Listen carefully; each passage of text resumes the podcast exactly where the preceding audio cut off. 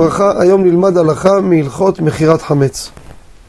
אתם יודעים, הרבה אנשים במכירת חמץ רוצים למכור גם את הכלים של החמץ. אז יש פה כמה פרטים חשובים. פרט ראשון, אסור למכור את הכלים של החמץ. מה זה אסור? מי שימכור, יכול למכור, אבל הוא מסתבך. הוא חייב לאחר מכן, אחרי פסח, להטביל את כל הכלים. למה? שהוא מכר את הכלים, הכלים נהיו של גוי. אחרי פסח הגוי יחזיר את זה ליהודי, מה קורה יהודי שקנה מגוי כלים? הוא יודע שהוא לא ישתמש בהם באיסור, אבל זה כלי שהיה אצל רשות הגוי.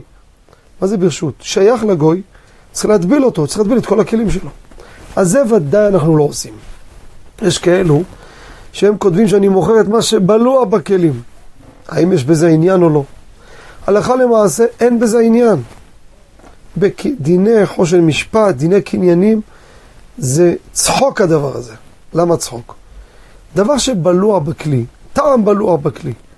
הדבר הזה ממשי? שום דבר. זה דבר שאין בו ממש. כל דבר שאין בו ממש, אין מקח וממכר תופס בו. אי אפשר למכור דבר שאין בו ממש. ואם כן, מה אתה מוכר את מה שבלוע? בוא נגיד הגוי יבוא אליך, סליחה, אני רוצה לקחת מה שמכרת לי. מה תוציא לו? אתה יכול לגרד מהכלי את מה שבלוע? זה לא דבר ממשי, זה טעם.